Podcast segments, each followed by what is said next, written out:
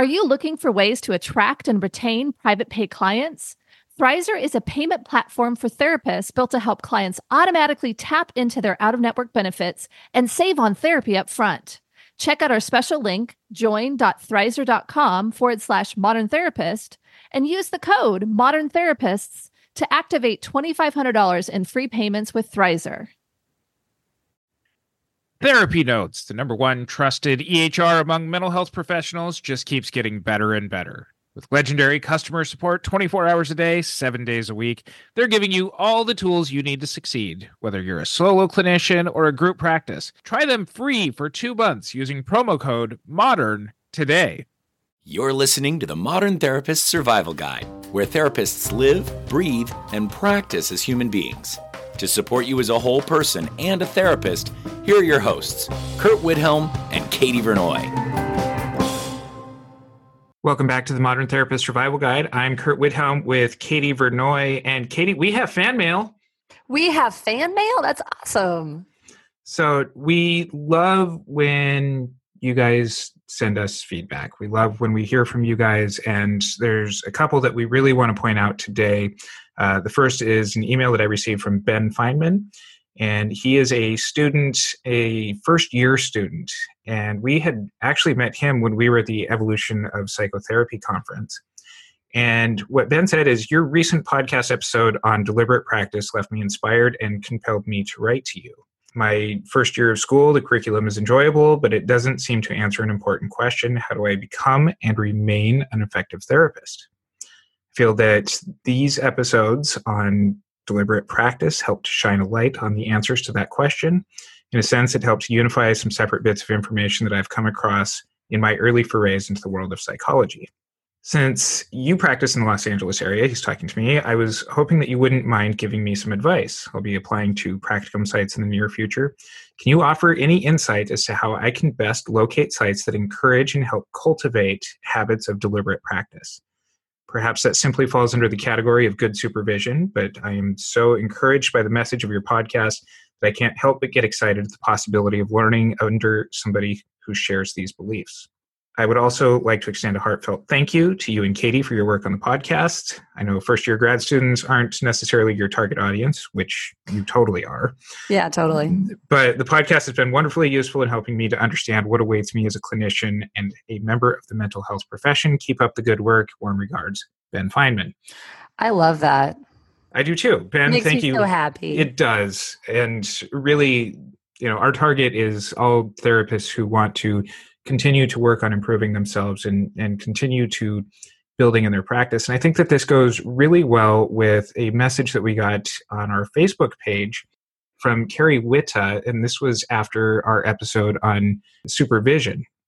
And Carrie had said, Thank you, Katie and Curt, for this podcast. I'm currently a first year MFT student and I'm beginning the search for a traineeship. I've heard both that good supervision is critical and also that supervision for trainees is luck of the draw and that we should seek to find the good in whatever supervisor we get instead of looking for good supervision as we look for field sites. I was wondering if I could get your perspective on that. What could I ask during field site interviews to better understand a site supervision models or approaches?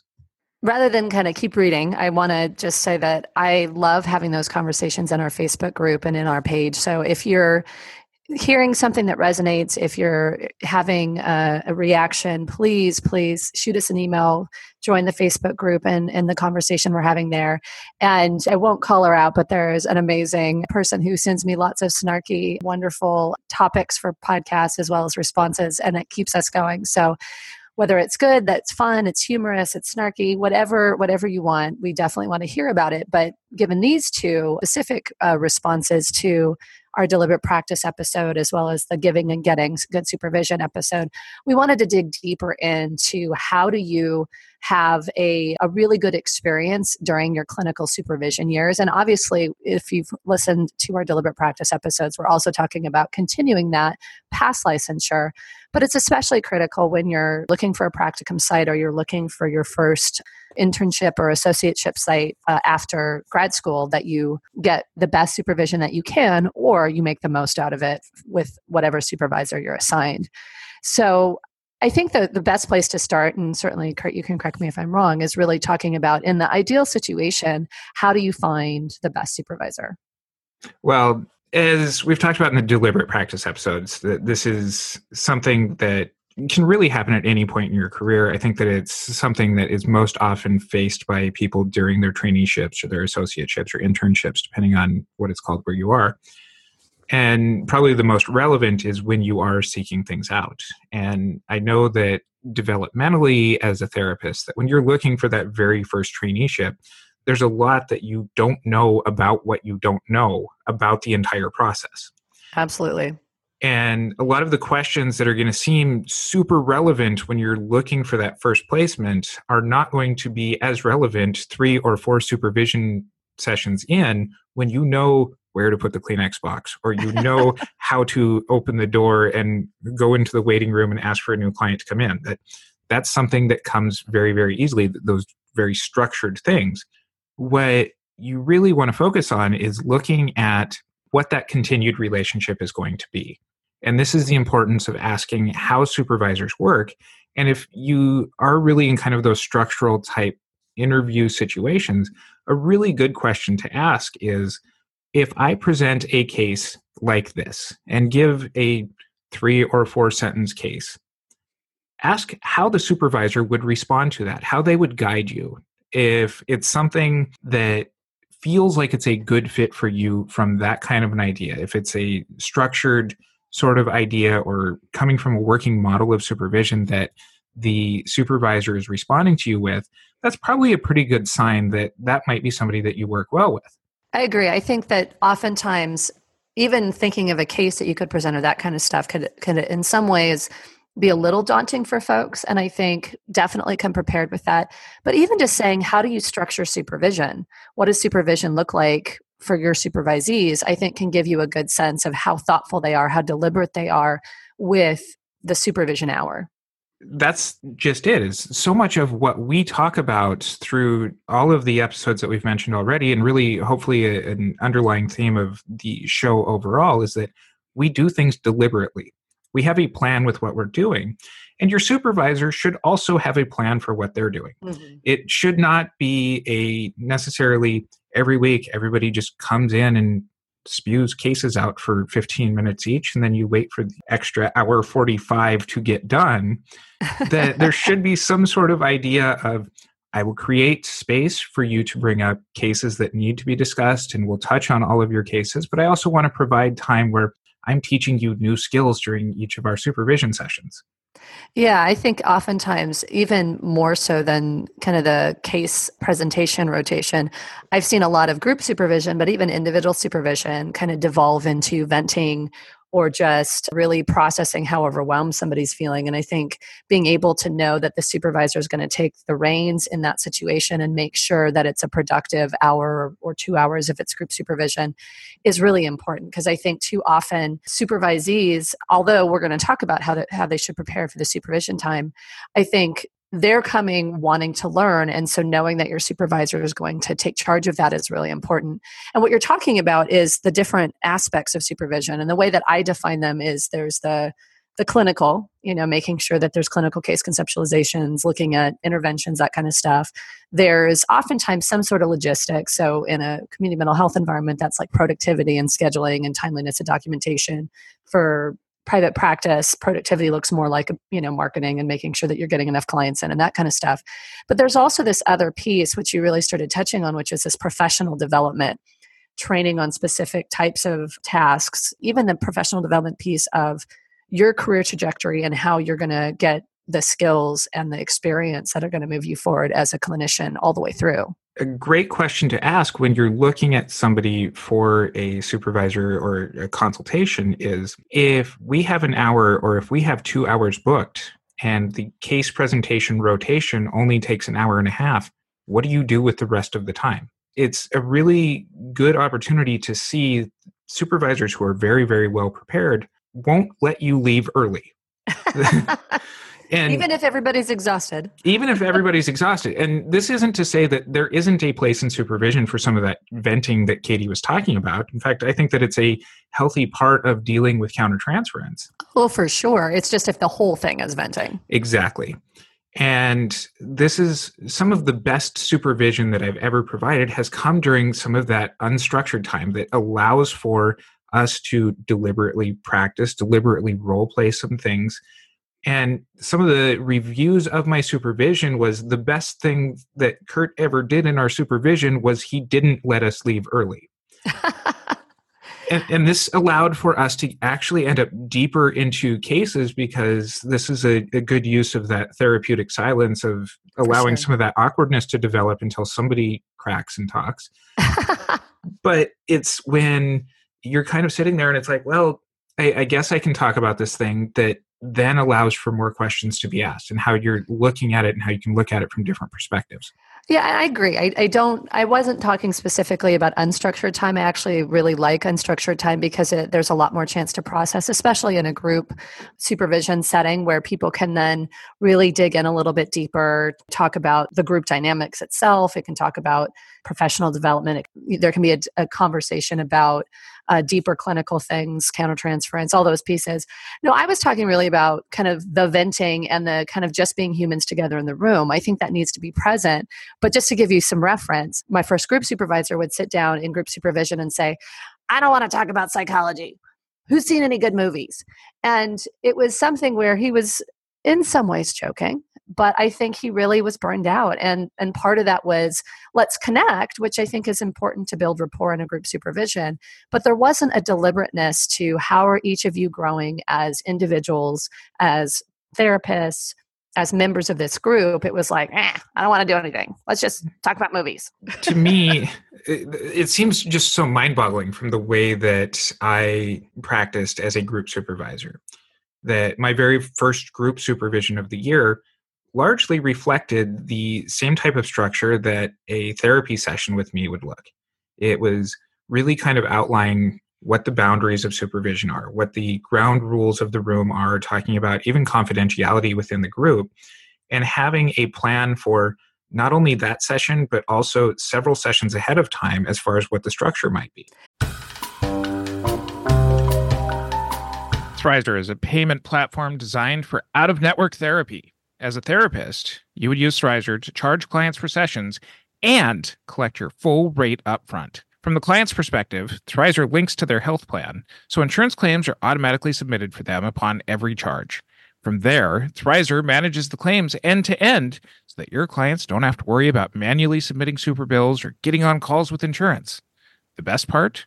Thrizer allows clients to only pay their co-insurance portion for sessions, while Thrizer covers the rest of your fee and waits for reimbursement on their behalf. They also offer you an instant benefits calculator for free, allowing you to provide upfront transparency to prospective clients on their out of network coverage.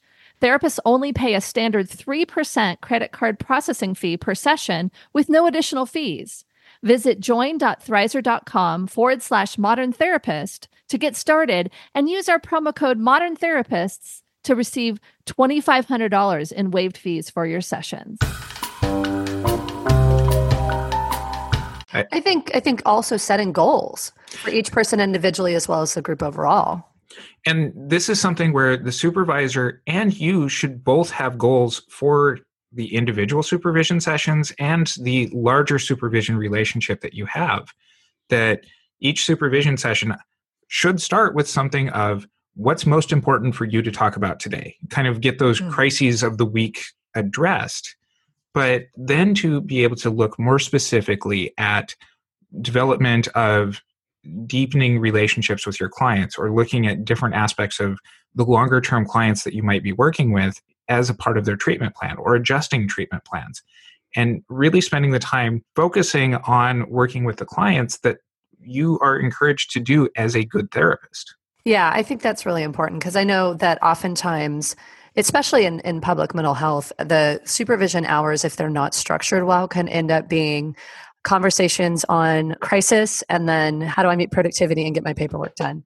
And so I think that being able to know that good supervision looks like even if everything's on fire, that you still have some moments for professional development, that you still have moments to talk about cases that aren't as hot and crisis focused all the time, that you have as best to, to, your ability found someone that can can do that for you i think is important. I think it seems more likely to me curt that somebody could find a really skilled supervisor when they're moving into more of a private practice setting, they can hopefully be a little bit more selective. I know for myself, when I was interviewing folks for public mental health or agency jobs, they would interview with me, but I would assign them a supervisor. So they didn't necessarily get the sense of what the individual supervisor was going to be. It was more about the dynamic and the, the focus of the division, but it wasn't, they couldn't choose their individual supervisor. So before we move on to kind of how to make the best of it, if you're assigned somebody that you didn't choose. Is there anything else that you think that we should make sure to say about finding the best supervisor you can when you have that opportunity?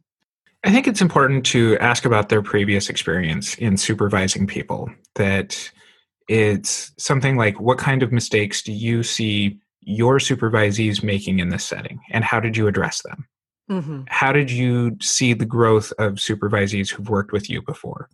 And to really look at what their past experiences of supervision have been so that way you can make a pretty educated guess of what your relationship is going to be and I think that's something to assess in the room as well. If you're actually sitting down with a supervisor, see how you resonate and, and, connect. I was going to say, like, how you vibe. You know, I think it's important that this is somebody that's going to have a huge impact on your learning, on your experience, on your day to day job.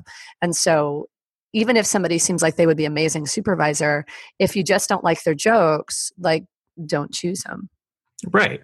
And and this is really something and I, mentioned this in in our supervision episode but one of the things that i look for first and above almost anything else when i'm hiring a supervisee is can i stand this person for the next four or five years? And that's a big ask. It, it really is because the second question is can this person stand me for the next four or five years and that's that's i think actually the bigger ask. You're you're quite a handful curt.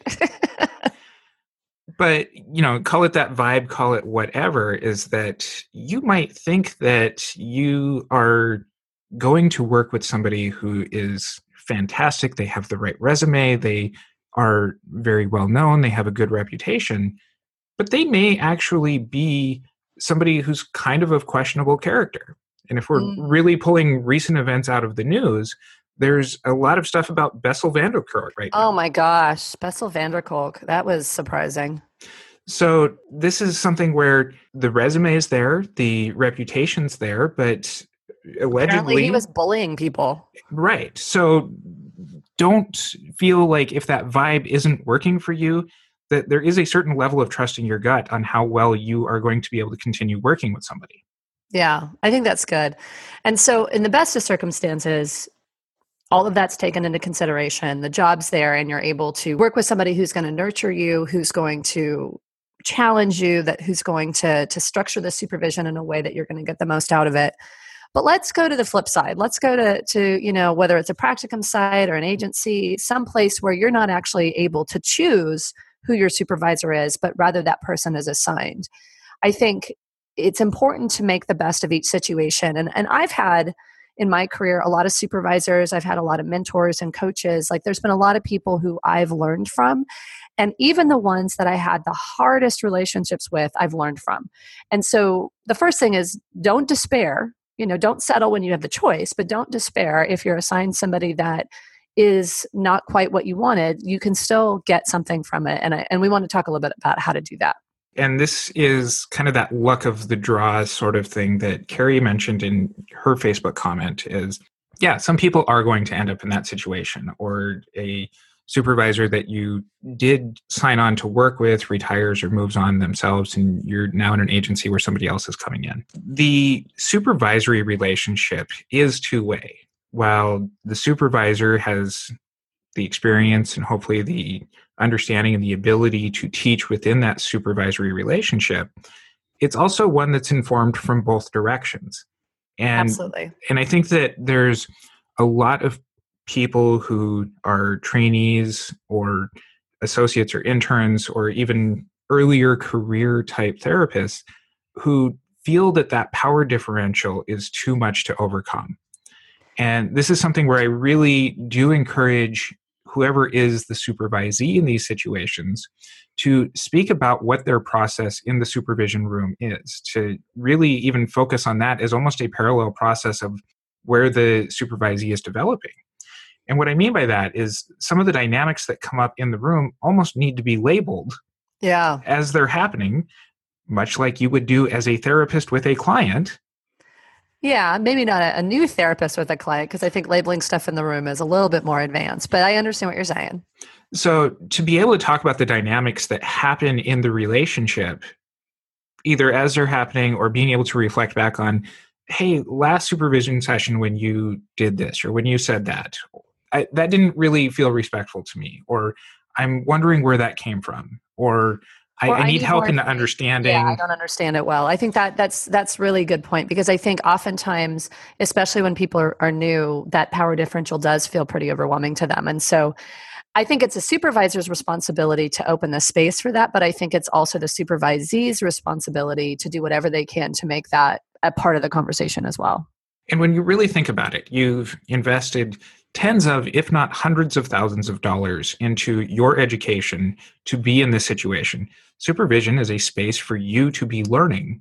Why not advocate for yourself?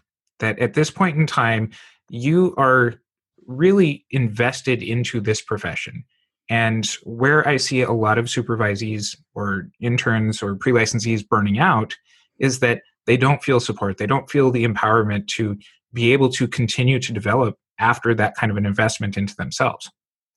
And I think oftentimes there's, I mean, I can tell a lot, you a lot of reasons why supervisees are not feeling empowered to do it, but I think even when the environment is super fast paced, when there's a huge focus on productivity and documentation and the workload, I think it's important and I'm I'm going to call supervisors out on this as well, but supervisees need to take a breath and and do a check-in. I mean, and be deliberate about how am I how am I approaching the work? How am I approaching my clients? How am I approaching my paperwork? I think it's important that each person take responsibility for their own development in that way so that they can then ask for what they need. I think supervisors need to do this and and we are just as subject to feeling disempowered by the system or by you know whatever has to happen and so supervisors can have the same problems and so the supervisor really is responsible to put that in place.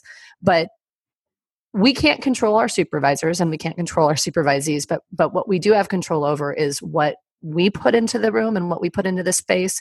And so if if we can actually have those self evaluations and those conversations with our supervisors i think that can really help us in a lot of ways. Speaking of evaluations that's another question that you can ask it's how do you evaluate a supervisee's growth across time and how often do you do it? Mm-hmm. that especially for practicum students those who are still in school that those evaluations tend to come from the schools towards the end of each academic semester. That can be every six months. It might be every three months depending on the school that you're in but it's something that's regularly happening but it's usually kind of done as a thing for the school that yeah. th- there's not really a whole lot of thought that a lot of supervisors put into those evaluations. And so this kind of contributes to the problem of therapists thinking that they're better than they are because they don't receive enough constructive criticism along the way in order to truly evaluate where they are. If you have 20 people all scoring above average or excellent they're not all above average or excellent that somewhere in that bell curve there is the median yeah, I think that's I think that's important. Not only does Therapy Notes combine billing, scheduling, notes, secure messaging, group telehealth, and more into one streamlined platform, they're also always adding new features and forms to their library. So no matter your specialty, Therapy Notes has you covered. Learn more at therapynotes.com and use promo code MODERN for two months free. I know that in being a supervisor, it was always important to me, and it continues to be important to me and the people that I consult for, that I open that space to have constructive criticism going both directions to really talk about the development of of the person who I'm supervising or consulting with. And I think that that is something that ideally all people are asking for but if you have a supervisor that's not giving you the feedback they're more of a cheerleader or if they're more focusing on you know th- there's only negative feedback but the negative feedback is you're not getting you're not meeting productivity and you're not getting your documentation done. If it's not the type of feedback that's helpful i really challenge you to ask for that feedback because sometimes especially overworked community mental health supervisors may not want to delve into those conversations if they don't know that it's going to be respected. Now that's not your responsibility. I, I think that's a problem but if you're in a situation where you really want to be challenged, you really want to be given constructive, in depth feedback on your work, ask for it. I think a lot of people, a lot of supervisors, if they've got to this for a reason, would feel freed up by that opening to be able to give that feedback.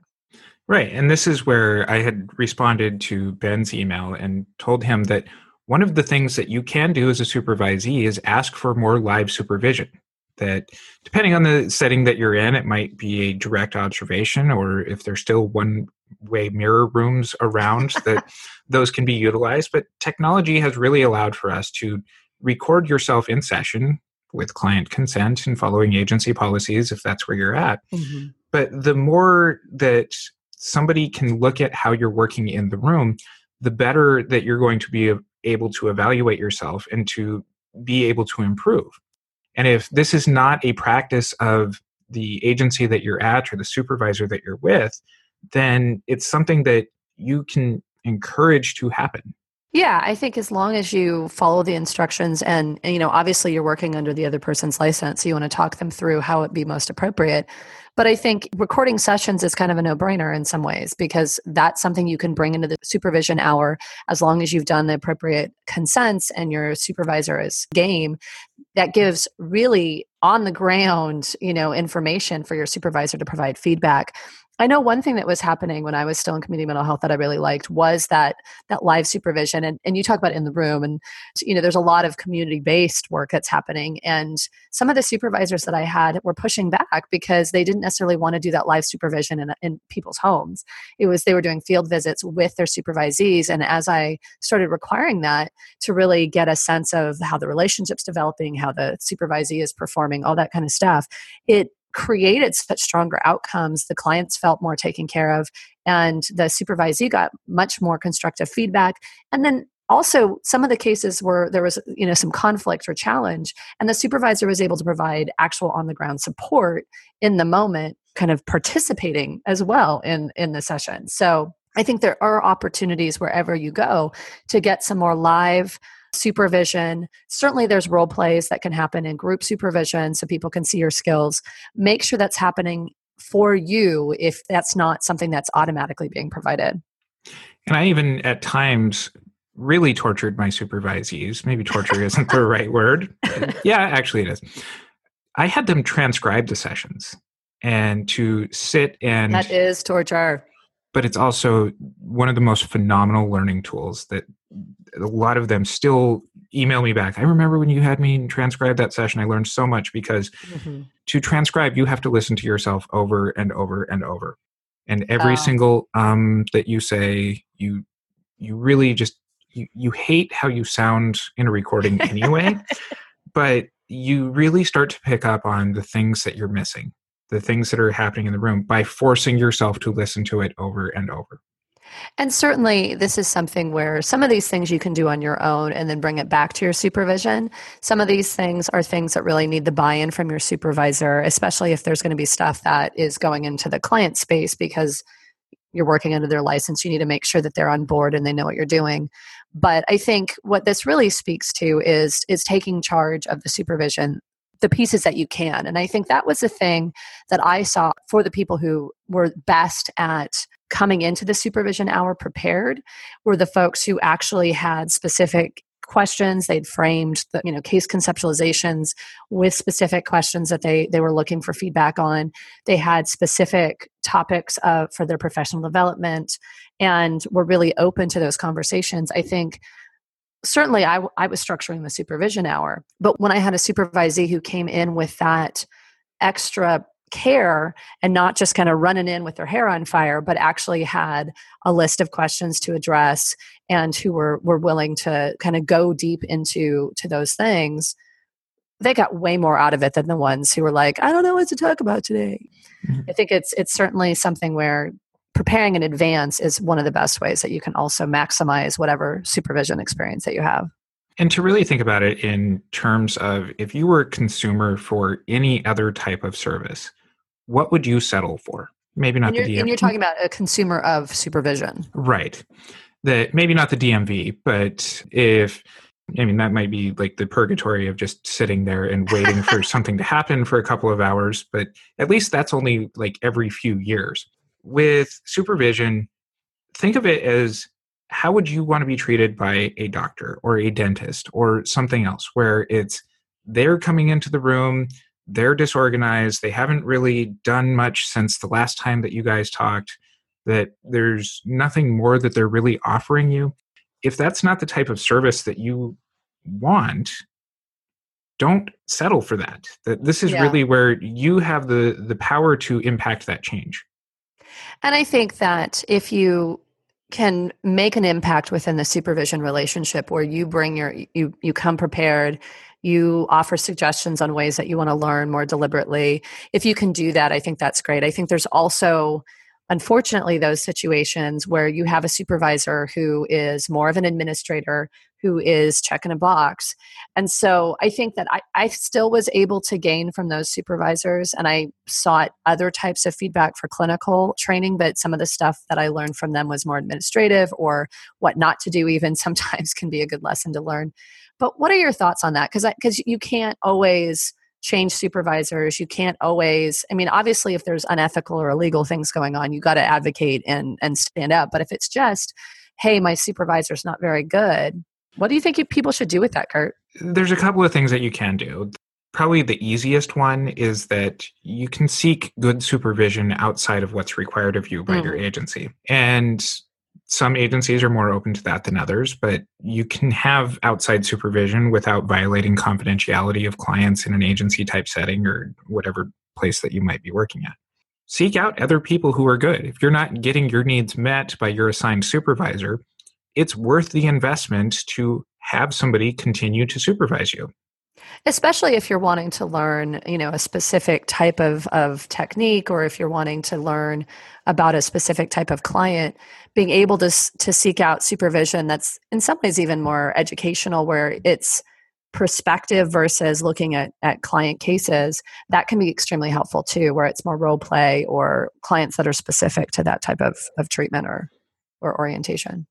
And then you're not even bound to the people within your your local market either that when you are seeking that kind of outside supervision it can be from literally anybody in the world that when you are now the consumer when you're investing that kind of time and money into something i hope that you want that kind of feedback from somebody who is going to be able to meet your needs in that way. You know obviously you want to make sure that you're practicing within the bounds of your you know professional licensure licensing board but i think learning, you can invest in learning, and that is totally above board.